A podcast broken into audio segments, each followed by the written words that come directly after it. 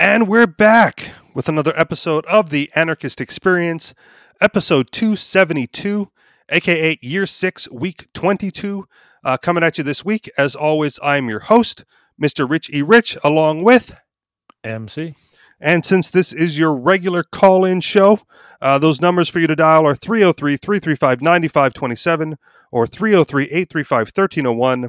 That's 303 335 9527 or 303 835 1301. Uh, so, what is going on with you this week, MC? Um, same thing as usual. The new, the new normal. Oh, Jesus. COVID on COVID on the news. I hate we're that. Talk a little bit about about that, right? Right. So, we, we did a little bit of pre show, and, you know, just like you, it didn't seem like there was, it seemed like a pretty mundane week as far as 2020 is concerned. Right. Like, it's Mhm. been a, it's been a weird fucking year. Um, and then I don't want to say new normal because I hate that term, but this week kind of Uh. felt okay. Right. It's like, bah, nothing, nothing spectacular happened. We're, you know, the, the riots are still going on. COVID is still out there. That's the new normal. If you're gonna, if you're gonna use that term. Um, Mhm. so it was a little, it was a little difficult to find uh, exceptional news that you know was pertinent and relevant to get covered. So we're we're going back to the old standbys. COVID. Um, so I found this article, and I didn't even have it as show prep because it was like, do we really want to talk about this? Maybe not so much.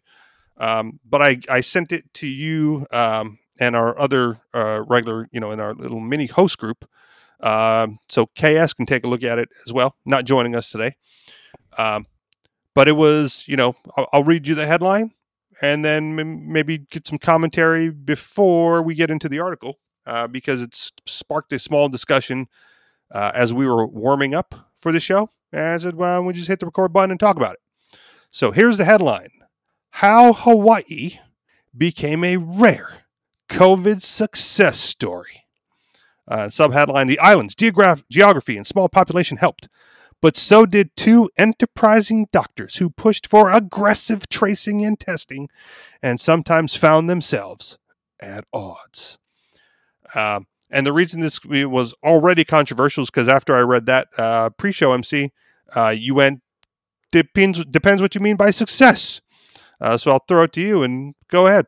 Yeah. So I think uh, people that think it's success don't have any view uh, outside of their own lives. Like there's there's a lot of things that that have happened that uh, are totally destroying people's lives, shutting down businesses, uh, eliminating any income for people that run vacation rentals or uh, renting out their uh, their houses, their rooms, um, and every time you kill one source of income for, for one business or one person, it affects at least 10 other people because those t- 10 other people depend on that one person spend money all around.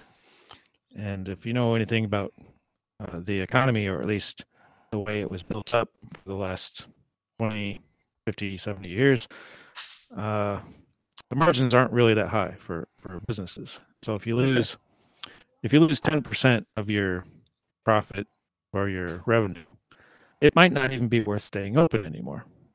That always sounded weird to me. Like I I even though I get it, I have trouble wrapping my head around that concept. Um, because if you know, if you if you're closed for 3 months, right? Why would it not make sense to be open forever because of 3 months of lost profits or lost revenue? Right? Couldn't that be made up Well, it's not the it's not just a it's not just about the 3 months loss. So, let's say you have a business and you make I don't know, 5 or 10% profit that you take home and you, uh, that's what pays for your mortgage and stuff. So you're depending on that. right. pay for everything that you need in your life um, and hopefully a little bit extra for you know savings so and so and a lot of people don't even get that far to ever be able to have savings. They're Yeah, people are paycheck to there's a lot paycheck. of, lot of a lot of people with businesses living paycheck to paycheck. Um and so you're, you're depending on that. And, and if your mar- your profit margins go down then it's not worth even staying open even if you know and and so uh, there's some things that could happen that could allow you to stay open, and that is you know re- renegotiating uh, rent for the the office space or uh, your business place. Right. That's that's one thing that could happen, but uh, a lot of times it doesn't happen. Um, so a lot of times there's just not an agreement, and you just walk away. Okay. Um, but that imp- that also, in my mind, implies that there's going to be zero recovery, right? Like that's the situation, and that will always be the situation, and there's no way to overcome that at all. Sure, sure. Um, there could be a recovery if the government would get out of the way. However, they're not. So things like mask requirements. Okay, well, if you have to wear masks, then you can't have a restaurant. No. Unless there's exceptions, right? Restaurant exemptions because you can't eat with the mask on, obviously. But that they have to right, know that, obviously. obviously. so, and they and they do know that, and they don't care. The government doesn't care. So, Okay. so uh, you know, can't can't open a restaurant, uh, a dine-in restaurant anyway. Um, so wh- what I'm saying is, so you close down all the restaurants. Uh, like I was saying earlier, uh, you, you cut out one person's income, and they're not spending at, at other places. And if if if their profit margins go down to where they're not making enough to make it worthwhile to stay open, then they'll close too, and it's a cascading effect. Okay. Um, But couldn't that so- cascading effect happen if one person died because of COVID? Then doesn't it? Doesn't their lack of s- expenditure um, and production lead to the thing same trickle people- down? people die all the time, and it doesn't appear that COVID is any more deadly than the seasonal flu. Um, and if you want the the real numbers behind that, we'd have to look at Sweden, uh, maybe Australia, uh, for you I know. was going to say those they them's fighting words. You know places that they didn't lock down uh, completely. So, um, Sweden's economy actually grew at the beginning, and I don't know if it's uh, still growing, but it's not it's not impacted nearly as much as uh, Hawaii, for example. Um, there was a stat that uh, Institute in Hawaii put out that, that uh, the government is seeing at the moment forty nine percent less uh, revenue or less tax revenue. Um, Good. I'm I'm happy. Yeah, I'm happy about Yeah. that. But but what it means is that there is uh, well a lot less economic ac- activity happening, and that's really bad. Um, so they're they're probably going to look at raising taxes, and and they they always resist cutting government services. So. Uh, which I've warned some family about. I've, I've, you know, I've been very clear for quite some time now. Get out while you can, because if if they keep the lockdowns in place, right, who are they going to look to to make up the shortages in government while taxes are going to go up somewhere, yeah. right? It may So not be evident right away. in the short term, the government's grand plan is uh, borrow more from the Federal Reserve. The Federal Reserve is willing to uh, lend out ever increasing amounts of money, so uh, that's the plan: get more in debt. I read some article a few weeks ago that said Hawaii was sitting on like a four hundred million dollar surplus uh, from all the overages that they've collected over the past some odd years or so. Do you know anything about that, or am I just Maybe, Grasping. but the, okay? the the amount that they owe is far far greater than that. So Okay. it doesn't. I mean, and the the government gave Hawaii one point billion dollars uh, for managing COVID, right? And so Okay. what did they do with that? They put that in into the rainy day fund. So even though we're having you know massive uh, economic problems in Hawaii, and there's there's, there's people that need need money. Uh, they don't matter. What matters is that the government people have enough money, uh, you know, to pay their people and and keep, you know, th- their employees uh, happy. And so in. Hawaii, there's uh, close to I think 25 percent of the people works for the state, and that's, I mean, it's it's it's really scary, you know. Right. Uh, and so it makes sense that uh, seventy percent of the people think that the governor, the government, is doing the right thing with the lockdowns because, uh, well, it's twenty five percent of the population that gets to stay home and collect a paycheck uh, for not doing anything. So of course they're they're happy. Yeah. But you know, there's there's a lot of people that are like, uh, now what? Like, what do I do? You know, does everybody get to get a job with the government now, or what? Well, or does that rainy day fund does that trickle down somehow to the welfare program? Right? Can you can you get on you know can you get on state assistance in some form or fashion? Um, and I usually I usually would not advocate for that ever. Uh, however, if they're not letting you work, right? If if they're violently prohibiting you from earning a living, right? That don't do they not have some obligation to keep you fed, housed, and clothed while they're not letting you do it Well, voluntarily? And there's there's another problem with that though is is how do you determine who who gets it? And if you go off of last year's tax records, uh, then well, oh, you made more than you know eighty thousand or hundred thousand dollars last year, uh, so you don't you don't get anything. Yeah, but you're making 'cause you're- zero this year because they shut everything down. Exactly. you know, and and most people live paycheck to paycheck. So, um, yeah, last year's tax records are irrelevant. But you know, how do how do they gauge who deserves it? I don't know. I mean, Yeah, well, they I mean they don't have an answer. So, Yeah. yeah, you're you're pretty much screwed unless you were poor last year. Also, so so they're they're incentivizing poverty. Is that what? well, they always have. Yeah. yes, All right. Um, this is a, a rather long article, so rather than go through the the um, convenient format that we usually do, in which I read it and then we kind of discuss it, um, we'll piece this out. And so feel free, MC, as I'm going through it, because I'm not going to know which paragraphs are relevant and which to skip. Um, feel free to interrupt and comment as we go. Um, otherwise, it'll it'll be a while before you know, before, and I won't remember what we were talking about. Um, so let's see what uh, Politico has to say on why this is a success story, right? Because economically, failure all the way around. Hard to deny, right? Hard to refute that. Um, but they're calling it a success.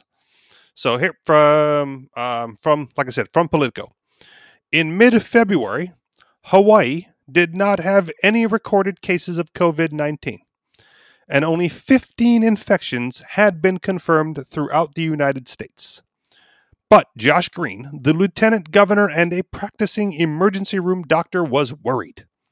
He recently had learned that a man from Japan had spent nine days in the state and then tested positive for the virus upon returning home to Nagoya. The man apparently was sick and contagious toward the end of his vacation. He and his wife, who would later test positive herself, stayed in two hospitals, uh, one on Maui and one in Waikiki. And for those unfamiliar with Hawaiian geography, uh, interjecting for a moment here, uh, Maui is a different island than the main island of Oahu. Waikiki is a city on Oahu. Uh, carrying on. They got in rental cars, went shopping in Chinatown, ate out at more than a half a dozen restaurants, and met a friend in Honolulu for coffee. How many people had the couple unwittingly infected in that time? Green wondered. Uh, for me, it really underscored the need to get ready because this thing is so contagious, it could get out of control very fast, he says. His fears weren't unfounded. With 28,000 travelers pouring into Hawaii every day during the months of January and February, 20% of them from Asia, uh, the state seemed fertile ground for a major COVID 19 outbreak. That was especially true on Oahu, where at least one third of the state's visitors cram into the hotels, stores, restaurants, and beaches that line Waikiki's two miles. Even without tourists, Oahu, where the bulk of the state's population lives, is jam packed, significantly more so than New Jersey, the nation's most densely populated state. But a catastrophe never came. Instead of a massive uncontrolled outbreak, Hawaii has recorded the fewest COVID 19 cases per capita in the country. As of this writing, um, find the date here, 619, so yesterday. Uh, as of this writing, just one person per 100,000 has died, 17 in total, and 54 per 100,000 have tested positive, 762 in total. By comparison, New Hampshire and Rhode Island, the two states with similar population counts, have caseloads of 406 and 1,546 per 100,000, respectively. Uh, for six weeks in April and May, new cases in Hawaii didn't top five a day. At the beaches where mask free residents gathered largely without tourists, you can almost start to forget about a virus that has upended lives across the globe. Few people look to the United States for coronavirus success stories, instead, singling out South Korea, New Zealand, Iceland, or Germany. But as America tries to navigate its way out of the first wave and considers the possibility of a second in the fall, Hawaii's experience offers hope that with the right efforts taken at the right time, the virus is containable. It also reveals the enduring challenge of trying to shake COVID 19. Since businesses and parks reopened in, the, in late May, the state has seen at recent noticeable spike in cases similar to other parts of the country. In early June, Hawaii's streak of single digit daily cases ended with three days of new infections in the teens. Hawaii, at least, has past experience to fall back on now. In those critical early weeks when cases were manageable, the state set into motion all the steps that experts across the globe have identified as crucial. It also benefited from being able to enforce a mandatory 14 day self quarantine for arrivals in ways other states couldn't. But the ocean alone didn't save Hawaii. In the weeks before the arrival quarantine went into effect in late March, many expected the virus to have spread far more widely throughout the population than it did. That it didn't, and that Hawaii has continued to keep cases low, is a function not of the usual dynamics, the top down operation helmed by a high profile leader, leader, as in states like New York and Michigan or countries like New Zealand and China. Hawaii's success came at the hands of several medical doctors. Green, the outspoken lieutenant governor, along with an enterprising private physician, both of whom pushed for aggressive testing while clashing with the state's top epidemiologist, who ran a tireless contact tracing program that has managed to track all of the state's confirmed cases to date. In the background was a low key governor who listened to the voices around him and made quick decisions when he needed to. With arguments still flaring up across the country about the most effective way to manage the coronavirus response, often divided between those who want a heavy government hand and those who don't, Hawaii's experience shows that sometimes what works best is a multi pronged, even redundant approach. We didn't really have a fully proactive or decisive plan on the outset, says Mark Mugiishi, CEO of HMSA, uh, the state's largest health insurer. But with the Pacific Ocean guarding our borders and an early lockdown, we built the plane while flying it and got extraordinary results. Uh, old hat is how Sarah Park, Hawaii's top epidemiologist, describes contact tracing. Basic, low tech gumshoe work. We've been doing it forever, anytime there's a disease outbreak. It's interesting to me that everyone wants to talk about it now, she said recently from her fourth floor office at the State Department of Health in Honolulu. As a medical doctor and former disease detective with the Centers for Disease Control and Prevention's elite Epidemic Intelligence Service, Park hunted down West Nile virus infections uh, in the United States in 2002 and SARS cases in Taiwan in 2003. Like many states, Hawaii's Department of Health has had a hands-on a excuse me, Hawaii's Department of Health had on hand a skeletal staff of investigators to respond to any outbreak or infectious diseases. In early February, well before the state has has had a confirmed case, Park's team of six began their detective work, just as they had for the emergence of hepatitis A and rat lungworm a few years earlier. Using flight information given to them by the CDC, they contacted anyone arriving in, in Hawaii who had recently spent time in China and informed them that for the next 14 days they couldn't leave their houses or wherever they were staying. Then, every day, Park's team called to see if the travelers were complying and whether they were feeling sick. A few were, but not enough to warrant testing, which in February could be done only at the CDC's lab in Atlanta with a week's turnaround time. Park's team also dialed around to all the people the infected Japanese man had interacted with while on Maui and Oahu.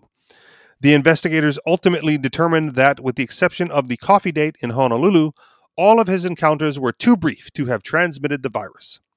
The friend isolated himself for two weeks and never developed symptoms. We realize that unlike residents, travelers stick mostly to themselves, Park says. They're not going to our potlucks or our beach barbecues or hanging out in someone's garage where they're in close contact with other people for sustained periods of time.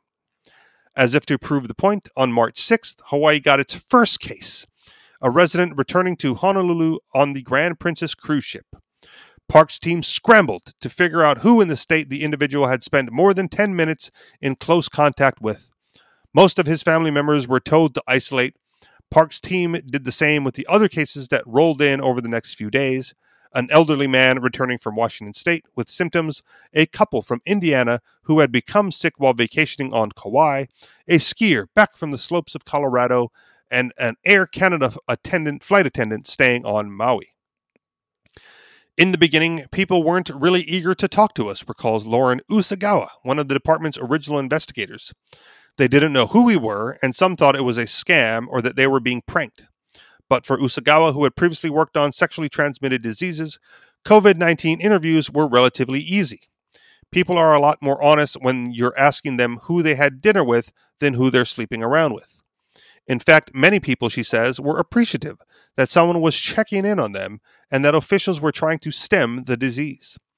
Those patients or contacts who didn't have family or friends to bring them food and other essentials for the two weeks got daily deliveries paid for by the Department of Health and distributed by a network of volunteers. Nonetheless, the infections mounted and Park frantically began to recruit staff from around the department. She brought in investigators from the immunization and foodborne illness section and public health nurses from anywhere she could find them. By early April, the expanded team of 35 was still struggling to stay on top of the several hundred people who had tested positive in recent weeks and the more and their more than 1,000 close contacts. Everyone was working nights and weekends. I had times when partners as well as my own staff asked me, "At what point do we stop?" Because every day it's getting bigger and bigger, and they're hearing from and seeing colleagues in other states stop and move on, Park recalls. Usagawa's first day off in four months didn't come until the end of May. Uh, it felt weird, she mused, like I should be doing something. She decided to spend the day cleaning and tackling an enormous pile of laundry. Plenty of other states had similar government tracking programs. The difference is that Hawaii was able to keep its going as the virus spread thanks to some combination of stamina at the Department of Health and the fact that the state's high watermark for daily cases never went above 34 on April 3rd. States were doing intensive case investigations and contact tracing in the beginning, but then the wave of infections came from Europe in early March, and all hell broke loose, says Jeff Engel, a COVID 19 senior advisor at the Council of State and Territorial Epidemiologists. States weren't able to keep up. Park's team, which eventually grew to nearly 100 people, including volunteers, has hunted down contacts for all of the state's 762 confirmed cases to date, largely cutting off the virus as it sought new hosts. While Engel hasn't done a comprehensive survey of state epidemiologists, uh, he says he is not aware of another state that managed this. Contact tracing is most productive when cases are either stable or trending downward and represents a small percent of the population. But many states are only now hiring and training armies of investigators to ramp up their contact tracing efforts. Although Park and her team earned praise for their contact tracing, their response in other areas, such as testing, has been heavily criticized. At one point this spring, Hawaii Congresswoman Tulsi Gabbard called for Parks and her boss, Bruce Anderson, head of the Department of Health, to resign. The reason was that Parks' team, following CDC guidelines, wasn't actually testing most of the people they reached through contact tracing unless they developed COVID 19 symptoms. Park didn't think it was necessary. If you're a close contact and you're negative, you're still stuck in quarantine and we're still monitoring you. There's no get out of jail free card, she explained. Uh, she says she was focused on pre- uh, preserving limited testing supplies for those most likely to spread the disease people with significant symptoms, especially hospitalized patients, healthcare workers, and seniors in long term care facilities. But this approach rankled not just Gabbard, uh, but also Green, the lieutenant governor, who faulted Park for being too entrenched in the CDC's risk averse culture. All the Department of Health wanted to do was go by the CDC playbook, which normally is a good one, but not in this crisis, says Green, who previously was a state senator and is still on call for two ER shifts a month at a Big Island hospital.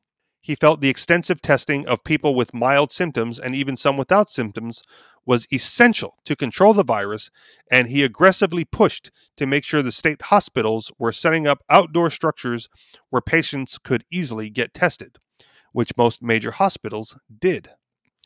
Meanwhile, a fellow doctor who is an advisor to Green was coming to similar conclusions about testing. A self described infectious, infectious disease wonk, Scott Miscovich had spent much of his January and February reading any COVID 19 data he could get his hands on. He didn't like what he was seeing.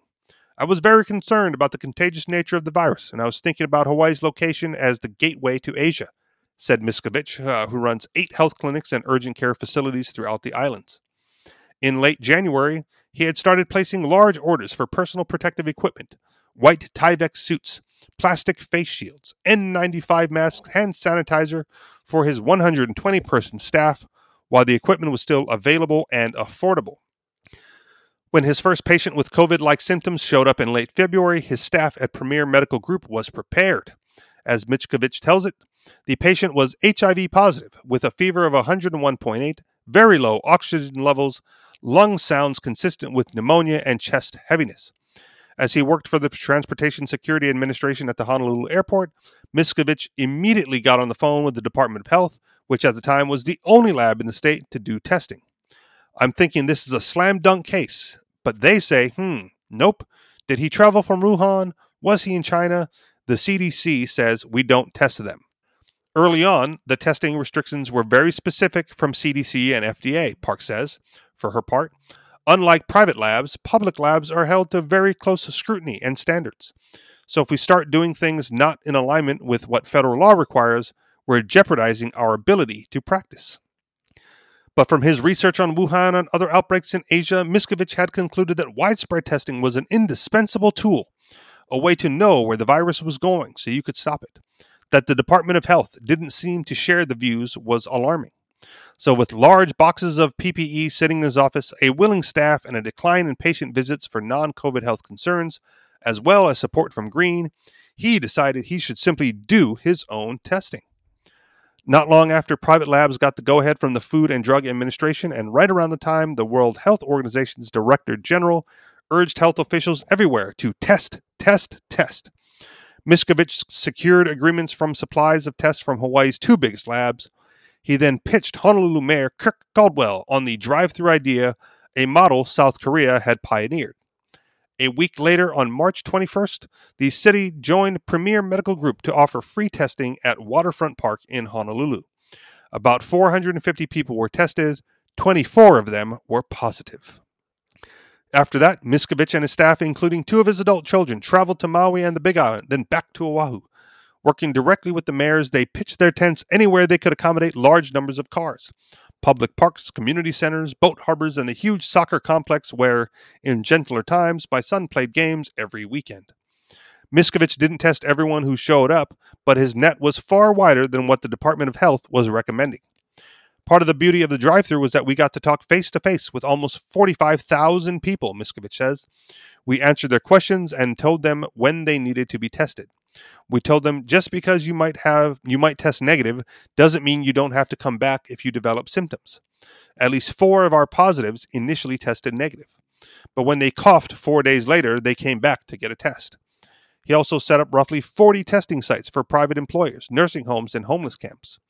So far, Miscovich and his team have done 17,000 tests, about a quarter of the state's total, including nearly a quarter of Hawaii's 45, uh, excuse me, uh, a quarter of Hawaii's positive results. In March and April, when Hawaii's cases were building, his test accounted for almost half the state's total tests and 40% of its positives. In late March, Hawaii ranked seventh in the nation per capita uh, for per capita tests. Today, with a relatively low caseload, it ranks near the bottom. While they didn't see eye to eye, Miscovich's work effectively fed into Parks. Each new case he identified was one more that she and her team could trace isolating people and breaking the chain of transmission. But Miscovich wasn't able to leave it up to the Department of Health. He said he personally called each of his positive patients, and then his staff showed up to test their whole family and, in some cases, friends and coworkers. In early April, to handle the increase in cases, he rented office space, hired 20 additional employees, and had two dozen phone lines installed. So his patients and their contacts could be called and monitored daily. Miscovich said he has funded these efforts and the public drive through with his own money, a total of about $500,000, half of which he has since gotten back from insurance companies. What's remarkable about Hawaii's success is how much of it was driven by Miscovich and Park's determination. David Ige, the state's two term Democratic governor, has not gotten high marks from the public for his response to the virus, perhaps because some of his remarks at press conferences left residents confused. In one case, he reversed course on rules about when businesses could reopen. In a Civil Beat post released in May, only 20% of respondents expressed a positive view of the governor compared with 69% for Green, the lieutenant governor, who emerged as one of the state's most vocal leaders on COVID 19. While Ige told me he credits the state's early start on contact tracing for suppressing the caseload and mitigating the health impacts of the pandemic, he acknowledges that private testing by Miscovich, as well as some hospitals, played an important role. He also called his decision to implement the 14 day quarantine rule for arrivals, which the state imposed on March 25th, along with the, its stay at home order, strategically and fundamentally important. But unlike New Zealand, which carted off all of its arriving travelers to designated hotels, Hawaii didn't have an airtight system. Several dozen visitors have been arrested for frolicking on the beach or otherwise ignoring the quarantine rules. Ige seemed most animated when he brought up another factor he, he deemed important the sense of community and responsibility for which Hawaiians are known. In Hong Kong, health officials kept tabs on infected and potentially infected with electronic medical bracelets, and Singapore made sure people stayed at home with a phone app that verified their location. In Hawaii, the state relied on the spirit of aloha. Maybe it's because we're on an island, but people here understand that what we do impacts our neighbors and friends. Ige said in the relaxed tone he is known for. People took the mandates to stay at home and self isolate seriously, and they encouraged others to implement it. Both Ige and Green are careful not to suggest the state has in any way beaten the virus. Both officials are prepared for the possibility that higher caseloads are going to become the new normal as people continue to move around as and as tourists return. Ige is expected to announce that Hawaii will allow visitors into the state quarantine free if they have a negative test upon boarding the plane. The program, similar to what Alaska and Iceland have implemented, would still require those without a recent test to quarantine.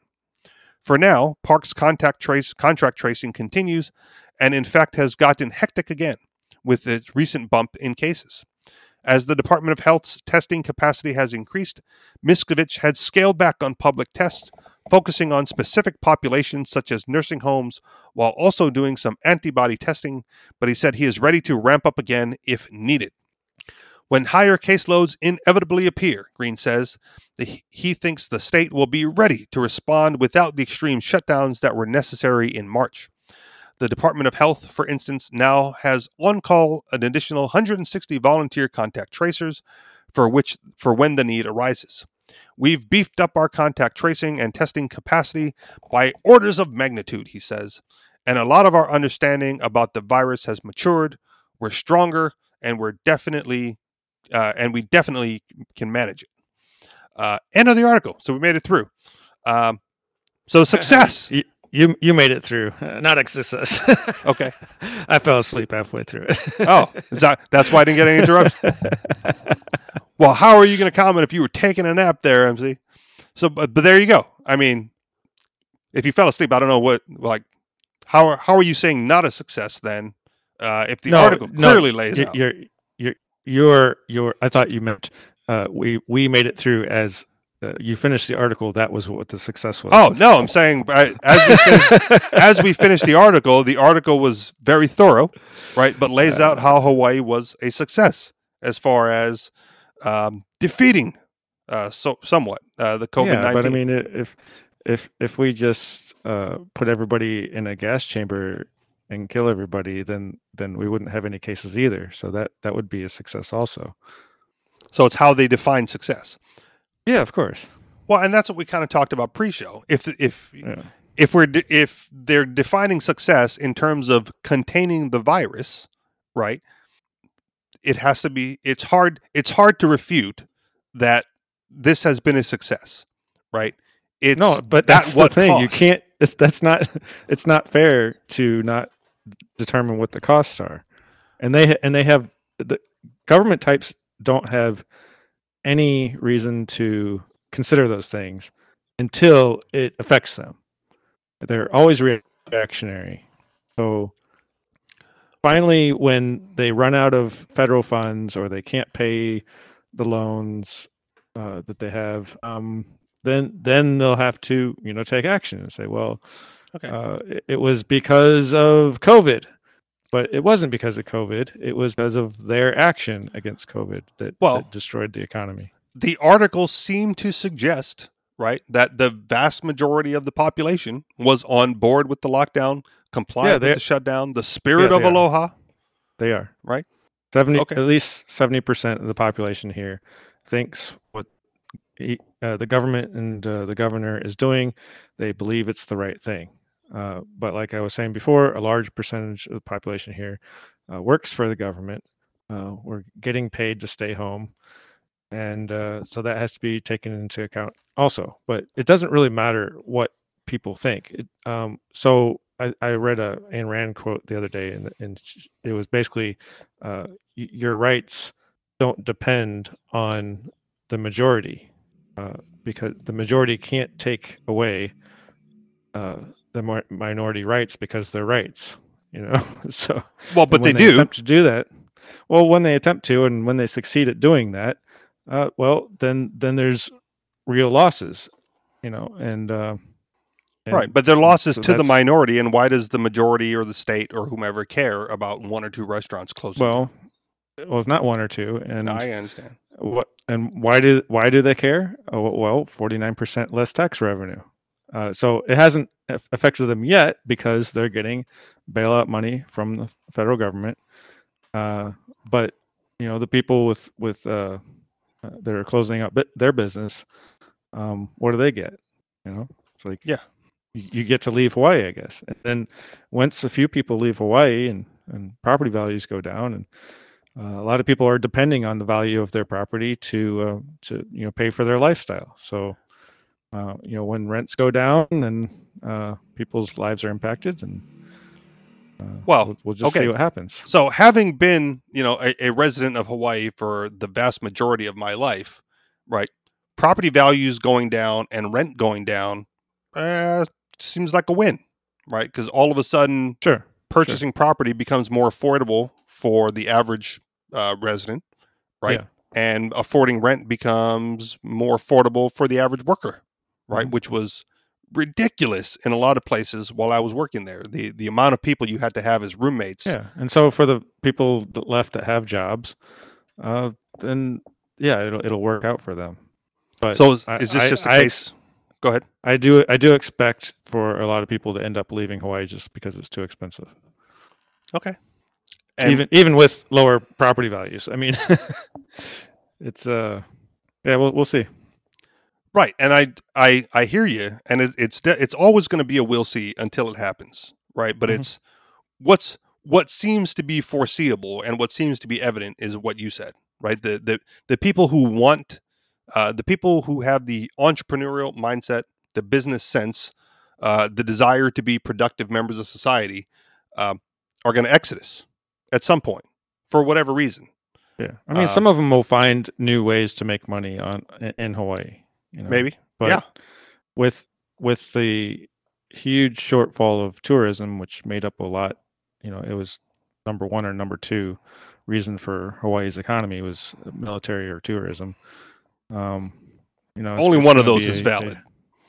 well, We'll say number one because even if it's two behind military, that's BS anyway. yeah. So, yeah, there's going to be a lot less money coming in. Yeah. And and again, the irony is for a lot of locals, natives, whatever you want to call it, um, that has been uh, a desire for a long time, right? Like Tourism? uh, to l- the lack of tourism. They Right. want the lack of tourism. I have friends I know people. I'll tell you a story real quick, right? Because I, I lived in Kailua, uh, which is on the, the northern side of Oahu. Um, and I had a friend, right, who was like half Hawaiian, half Australian. And this was, you know, when we were in our late teens, early 20s, college age, right? And he, he was on, he was in, uh, he was hanging out and he echoed a sentiment that's not unfamiliar to me and the people that I hung around with at the time, which was um, Haole go home, right? He, he he thought that his town in Kailua, his little you know area, um, yeah, town, whatever you want to call it, um, was overrun uh, by non-natives, uh, you know, buying up the land and and kind of making it too big of a city, right? Small town, north side of the island. We don't need a lot of people around here. Just leave, right? Um, and then I had to quickly remind him that he, in fact, moved from Sacramento, California. Like he was one of them. you know, I'm like, dude, you're from Sacramento. Like you, you're one of the ones that came. You know, like you moved here from there. He's like, yeah, but I'm Hawaiian. I go, yeah, by blood, but you moved. You know, so it was, it was a, it was, it was a moment because I have no Hawaiian blood, and but I was born and raised there, so I'm, you know, local, native, whatever you want to call it, not uh, no ancestral lineage. Uh, it's a weird. It's it's a weird the way Hawaii uses those terminologies. Uh, but yeah, it's you know the uh, aside from the people in the tourist industry in the Waikiki area, for the most part, um, the sentiment is that there are too many white people, too many tourists, too many outsiders um, taking up residence and setting up shop in Hawaii. And so the sentiment of, you know, Haole go home was definitely pervasive amongst people that I know, you know, friends and family that I've hung out with. So again, it's not, you know, it may be anecdotal uh, because it's just my experience, but I don't, I don't think I only, I don't think the people I hung out with were the only ones echoing that sentiment. Um, and the irony is now they're getting it, right? like uh, from 28,000 people a day down to a handful, right? Yeah. Tourism. Well, I, don't, I, don't, think I don't think it matters what people want. I think it matters what pe- people that, that want that. What do they do about it? And if they were going to, uh, you know, go to the government and say, you know, keep tourists out or keep people from buying property here, that would be another thing. So, well, I mean, they go to the legislature because you know the um, for as much as vacation rentals are a thing, um, a lot of it, I think it's pretty much illegal, right? It's all done uh, un, not uh, outside the law, right? You're not allowed to set up uh, short-term vacation rentals on Oahu, at least. Mm-hmm. So, but they do it, right? If you're not the big hotel chain, you're you know you're not protected by that. Um, so yeah, they they go to the legislature, they get those things banned because it brings tourists to their quiet little neighborhood community that they only want locals around. Uh, they call for the governor, right? That every you know all the articles that I saw was praising the lockdown for for keeping people quarantined for two weeks, right? You're not going to get a lot of American tourists uh, able to hold up in their hotel room for two weeks. That's like that's the standard vacation, right? You go like, well, from your regular job, you're going to get two weeks vacation every single year. You're going to spend it in Hawaii in a hotel room and then what? You so you fly in, you lock the door, you don't get to enjoy any of the amenities, um, you know, and and tourist attractions that Hawaii has because you have to quarantine for two weeks. No, even that alone uh, is going to pre- prevent thousands of tourists daily uh, from even considering Hawaii as an option. Um, and I, I was oh, talking, sure. to, I was talking to someone even here locally, right? So uh, New Hampshire is kind of opening back up. And prior to the lockdown, I was uh, looking for another kitchen job uh, because I like to cook and I, you know, was looking for some extra cash and I was bored at night. So like, ah, let me go get another kitchen job. Um, I was supposed to start, and then the next day the lockdown happened, and that didn't happen. Um, just yesterday, I checked my email, and you know things are starting to pick up. Uh, one of the one of the uh, restaurant owners or managers sent me an email, say, "Hey, are you still looking? Because we're hiring again." and I I declined. I was like, you know what? It's too tenuous at this point. Like, uh, number one, I'm getting uh, I'm getting overtime at my regular full time job, so I don't really I'm not hurting for funds. Uh, but I also don't like applying for jobs all that much. Um, so I don't want to, even if I get another part time job, I don't want to get another part time job that could be deemed non essential, that at the stroke of a pen from the governor could disappear overnight. Right? There's no there's no reliability there. There's no there's no stability. Uh, we can debate that that terminology as well, but there's nothing that you can count on with that. If with the stroke of a pen, uh, by by his his you know, they call him his excellency here by his excellency, uh, your job just disappears. no, I'm going to stick. I'm to stick with what I have um, because I already know that even in uncertain times like this, like I don't know how much more, I don't know how much worse it has to get than this COVID nineteen thing um, for for my job to disappear uh, and it for not for it not to be worth it, right? Like if it gets if it gets like you know Ebola level sickness along with COVID um, uh, uh, tr- transmittability, I might self quarantine on my own and fuck it, right?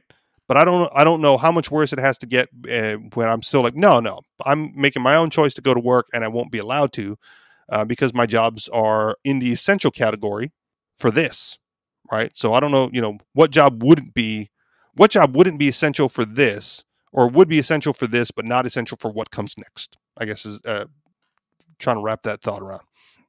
Uh, so I'm not going to go back to something that's you know not essential or could you know go by the wayside um, with the governor. And so if I'm looking at, you know, tourism in Hawaii, if you're planning, if you're a tourist or and you're thinking about vacationing in Hawaii, and you're like, well, we got to we got we got a lot of things to line up. I got to put in my vacation days, got to book the trip, I got to get everything in order, got to, you know, uh, uh, coordinate with the spouse and the kids or whatever. And then like, you know, a week before you go, they go like, nope, locking it down for two weeks again. What are you going to do? is it worth it? Of all the places in the world, you know that, that you could vacation to that may not have these types of restrictions in place. No, it's or, it's not worth it, and they don't care. So, well, I got you, and that's that's the irony, right? That's what I'm saying. Like they, the Hawaii people don't care um, that they're they're putting off the tourism.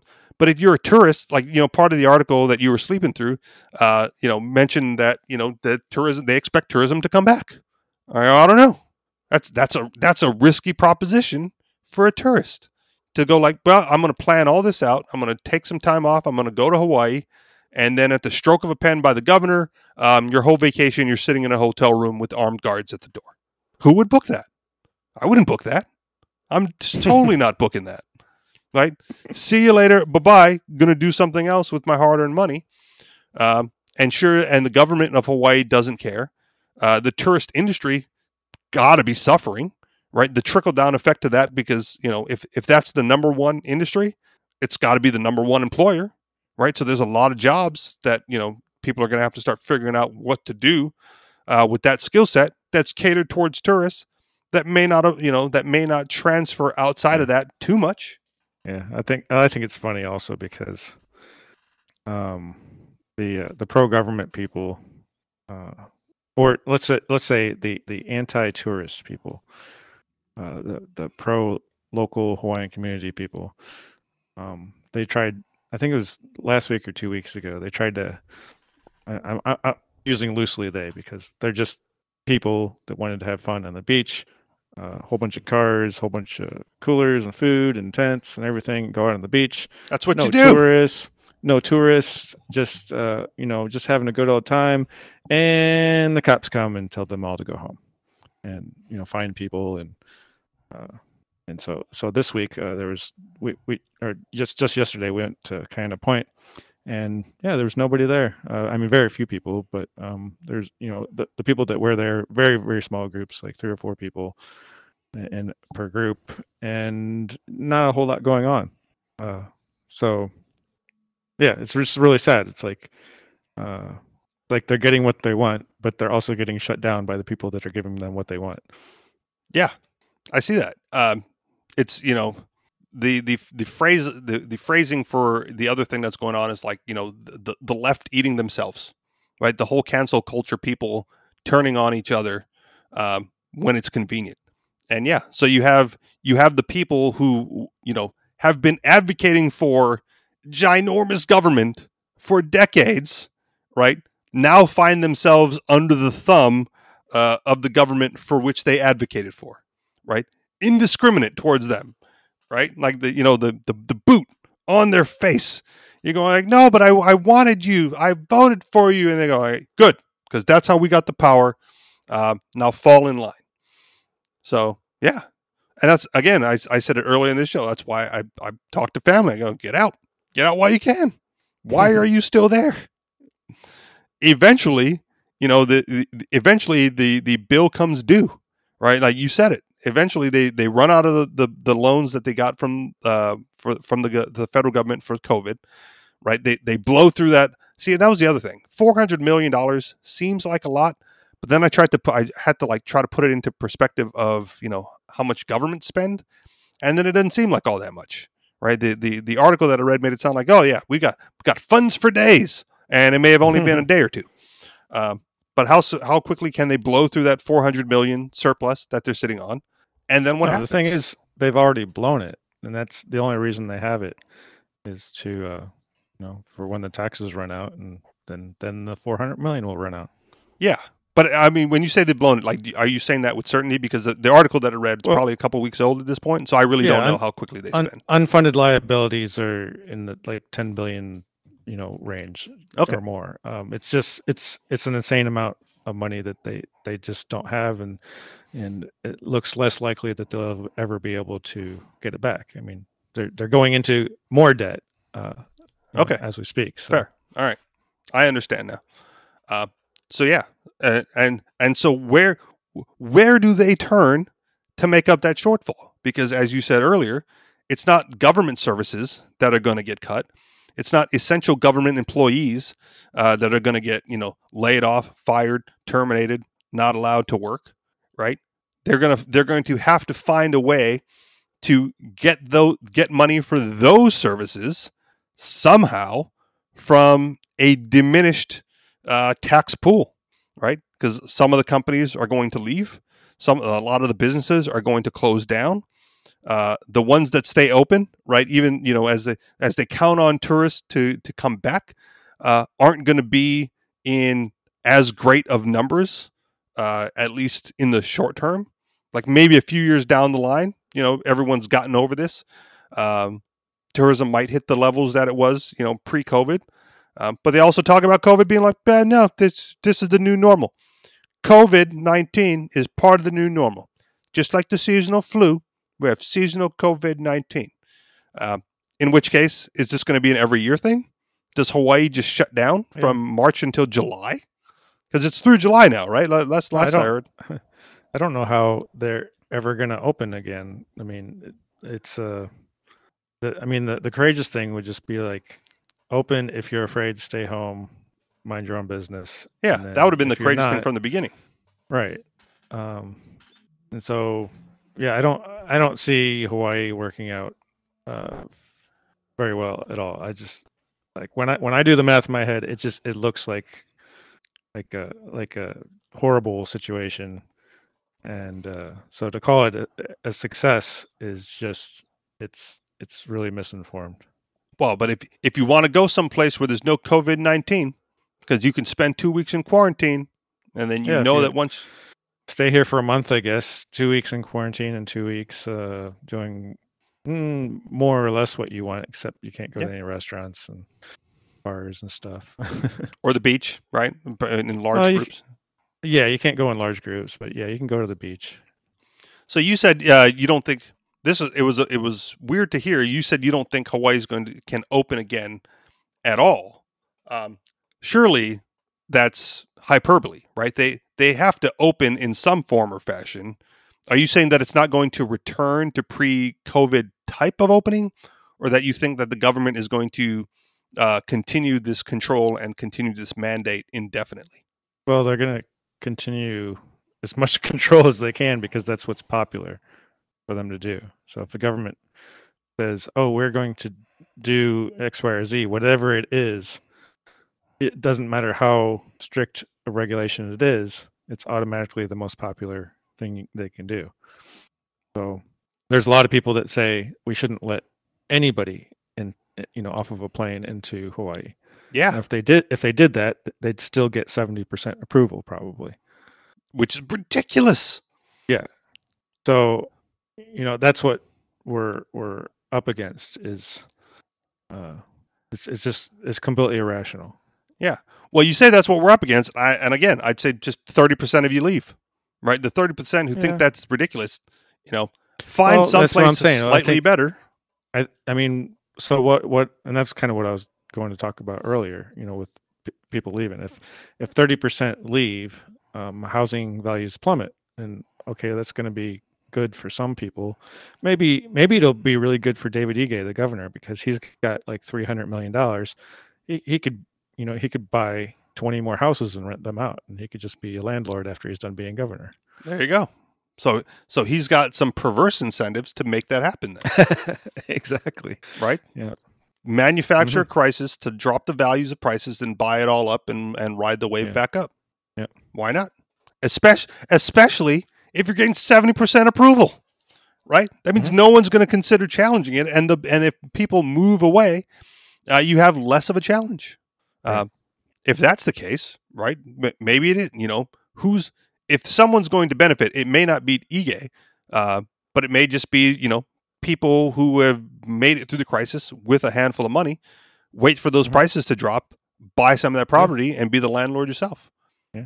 But if it Well, continues, some people if if they can get you know low, very low interest ro- loans like uh, you know one to four percent, just just get as much debt as you possibly can because that's the incentive, and Right. wait for property values to drop, and, and you'll be set. okay, but will you be set long term? Because if there's never going to be a, a grand reopening of everything, um, your property value might go up, but it might go up in terms of inflated dollars instead, right? Mhm. You may not be able to rent it out if people are, are exodusing from the state, uh, and those that stay, you know, don't have jobs, right? or Mhm. everything turns into, you know, government uh, government subsidized housing, right? Mhm. That doesn't seem beneficial either. yep, yep. There's a lot of unknowns, um, but you know, just just for perspective, I don't think the government knows what they're up against. They haven't even considered uh, the the impact yet. Yeah, well, because they've they've only focused on one aspect of it, and that was no COVID cases. Mhm. If we can get it down to zero at any cost, right, then it's a a success. Mhm.